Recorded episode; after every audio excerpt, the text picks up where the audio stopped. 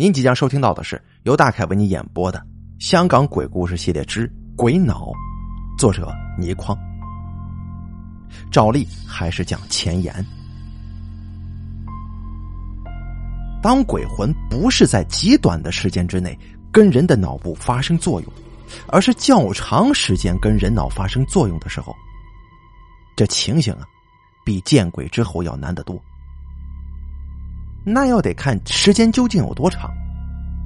有的灵媒、巫师或者说是神婆，他们随时都可以让鬼魂上身，但是时间不会很长。也有的人，鬼上身会发生在他们的身上，时间有长也有短。若是鬼魂长时间占据一个人的大脑，那么又会怎么样呢？这当然就更诡异了。这个人。会变成另一个人。第一集，南仔从小就有点呆头呆脑的，可是他却又不是低能儿童。南仔的父母在他四岁那年，担心他有点低能，曾经带他去给专家详细检查过。专家的意见是，这孩子一切正常，虽然看起来有点迟钝。那是由于孩子的性格不活泼所导致的。性格活泼的孩子容易给人以聪明伶俐的印象，而性格比较木讷一点的，自然看起来就不是那么灵活了。所以，南仔在学校的学习成绩普普通通。一个班四十个人，他的名次通常是在三十名左右。他只是一个普通的孩子，并不起眼。甚至在兄弟姊妹之中，他也不会被父母特别在意，就像是周围的环境对他有一层保护色一样，使他绝不突出。世界上大多数人本来就是这个样子的，南仔的父母久而久之也就习惯了。可是，在南仔的身上，却突然发生了意想不到的变化。追溯起来。第一次突兀的事情，是在那一年的清明节。那一年呢，南仔才小学毕业，成绩照例普通。小学会考之后，分发到的中学也不是很理想，但总算是升上中学了。他自己跟父母也都满意了。就在那一年，南仔的祖父去世，所以那一年的清明节，南仔有生以来第一次。有扫墓的经验了。南仔的家境相当不错，他父亲是一家小公司的独资老板，所以清明扫墓，他们一家是由他父亲驾驶着自己的车子到郊外的坟场去的。那天呢，下着细雨，雨点时密时疏，在雨水的滋润之下，树木荒草都泛着一片绿油油的悦目色彩。香港其实已经没有什么郊外了，但是跟那些水泥建筑物的城区相比，多少还是有点不同的。南仔跟一个哥哥、一个妹妹坐在车子的后面，他的哥哥和妹妹比他伶俐聪明的多，所以三个人坐在后面的时候，靠窗的位置是轮不到南仔的，南仔永远被挤在中间，那是一个不是很舒服的所在。可是南仔从来也不跟哥哥和妹妹争，三个孩子在车中，南仔照样是一声不吭，好像是不存在。经过了拥挤的公路，有一段路面上，由于前去扫墓的人实在是太多，几乎是一尺一尺的在前进，堵得慌。而到了墓地附近，又驶出去了老远，才找到了一个可供车子停泊的地方。所以下了车之后，都已经有点疲倦了。南仔跟他的父亲还要分别提着致祭的物品，他的哥哥和妹妹还有母亲走在前面，南仔一脚高一脚低的在后面跟着。经过的小路旁全部都是坟墓，有的墓有人在拜祭，有的墓上荒草丛生，看得出不知有多久。没有后人来过了。坟墓是一种相当奇特的存在，每一个墓下面都曾经有一个人活在人间。这个曾经活过的人，如今早已成为一副枯骨。那副枯骨当然一点价值也没有，但是在这个曾经活过的人，他们的亲人心目当中，都是可以引起无限联想还有追思的。尽管在许多墓之前前来拜祭的人嘻嘻哈哈，看起来一点悲戚的样子都没有，但是他们总是在亲人的墓前，仿佛啊。会给人一种跟已死之人距离拉近的感觉。南仔渐渐落后，他父亲要不断的停下来催促他快一点，南仔也就答应着，急急的跟了上去。到了他祖父的墓前，摆好香烛祭品。当南仔的父母在致祭之后，转过身来，就发现南仔不见了。父亲皱着眉头问另外两个孩子。南仔呢？妹妹朝远处一指，他往那边去了。母亲嘟囔了一句：“在坟场怎么到处乱走呢？”父亲循着女儿所指的方向走过去，那一带全部都是没有人打理的坟墓，野草极多。走出去了相当远，才看到了南仔。南仔站在一座墓碑前，那座墓。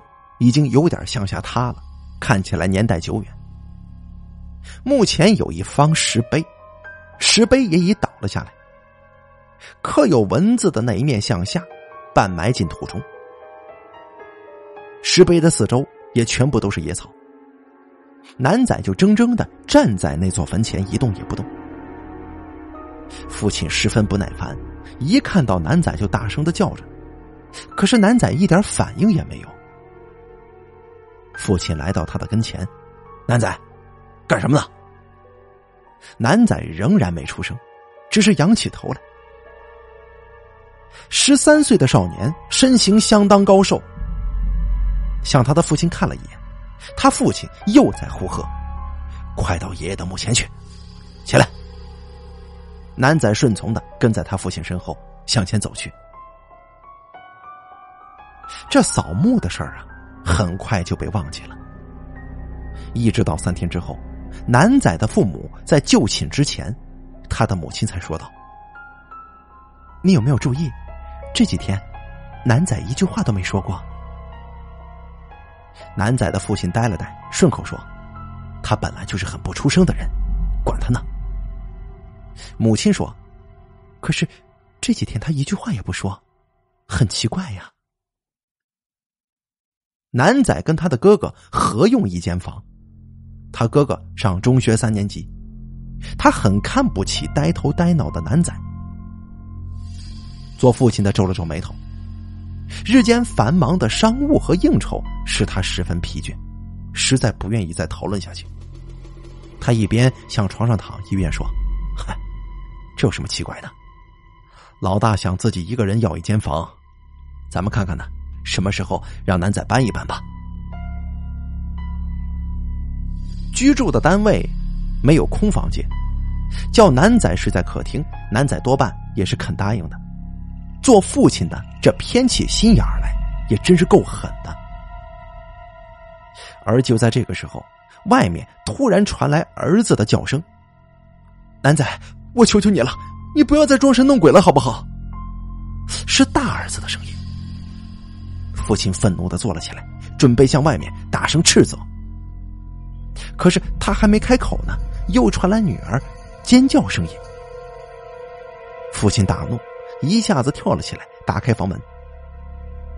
当他打开房门向外看的时候，他呆住了，而在他身后的母亲也发出了一声惊呼。外面是相连的客厅和饭厅。他们看到大儿子跟女儿骇然的站在房间门口。男仔在饭桌旁，厅中所有的灯光全关着，在饭桌上有很多点燃的蜡烛，蜡烛排列成两个圆圈，在摇曳的烛光当中有一盆水，还在水中浸着一具骷髅呢。那骷髅有一半浮在水面上，骷髅上两个深溜溜的眼睛正好向着上面，看起来极其恐怖。而男仔则是半趴在饭桌上，双眼发直，盯着那具骷髅，口中喃喃的在说着话。也不知道是由于气愤，还是诧异，使人心头发颤，还是男仔说的话模糊不清？他们听不清楚他在说些什么。做父亲的看到这种情形，是又惊又怒，大喝一声：“男仔，你搞什么鬼呢？”可是男仔置若罔闻，女儿已经惊叫起来了。他奔了过来，投向母亲的怀抱。大儿子在勉强镇定，也帮着父亲呼喝。父亲一直来到男仔的身边，怒气勃发，忍无可忍，一下子抓住男仔的肩头，把他提起来了。可是他还未曾来得及呼喝，男仔已经陡然瞪大了眼，满面怒容，大声讲了一句话。同时，他一下子把十分有力的父亲给推开了。做父亲的向后跌开，几乎没跌倒在地上。男仔又指着他的父亲大声讲了几句话。就算在惊骇的情形之下，也可以听到男仔的声音。可那个时候，男仔讲的话，他们一家人完全听不懂。父亲吓傻了，母亲不由得尖叫起来，大儿子跟女儿只是在瑟瑟发抖。男仔的神态像是缓和了一些。他盯着那个骷髅又看了好一会儿。当父亲总算是缓过神来之际，男仔又说了几句话，可是仍然没有人能够听得懂。接下来，一家人只好眼睁睁的看着男仔做他怪异的动作。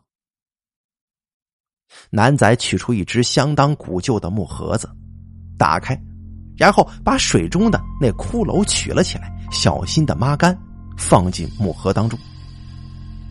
他双手捧着木盒，一下一下把所有的蜡烛吹熄。当所有的烛火吹熄之后，厅中变得十分黑暗，一家人都因为恐惧而发着抖。而男仔却捧着盒子向外走，打开门，一直走了出去。一家人由于实在是太过惊骇，甚至忘了去阻止他。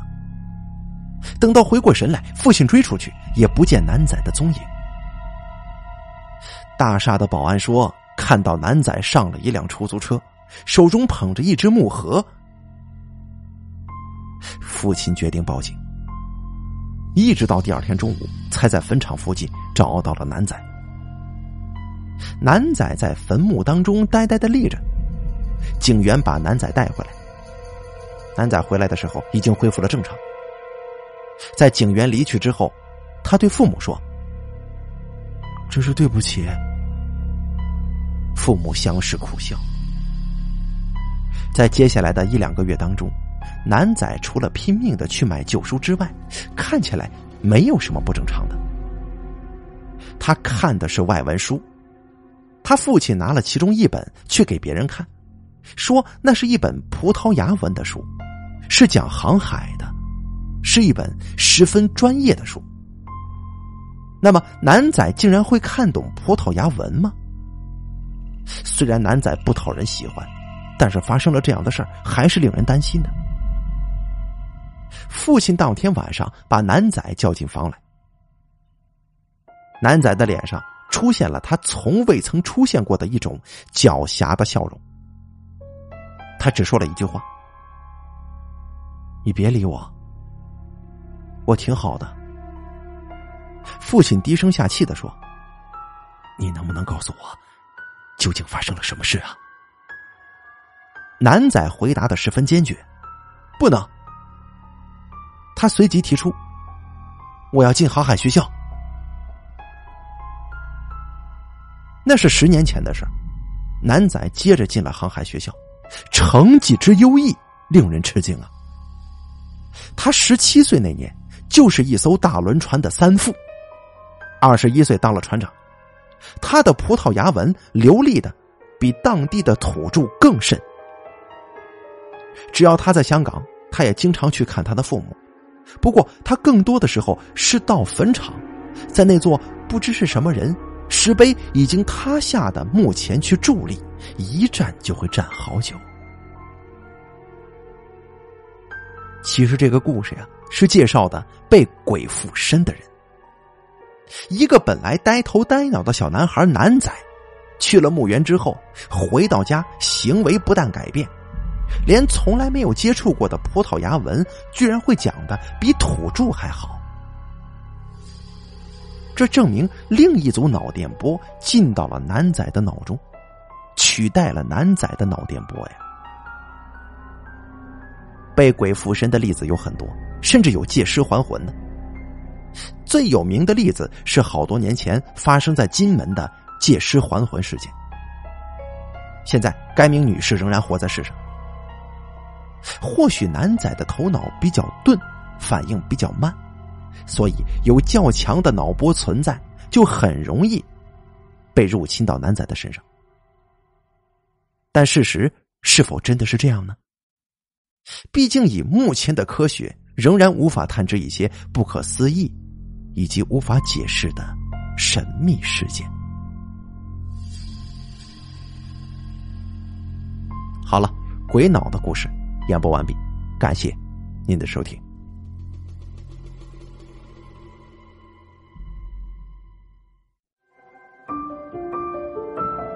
本期故事演播完毕，想要了解大凯更多的精彩内容。敬请关注微信公众账号“大凯说”，感谢您的收听。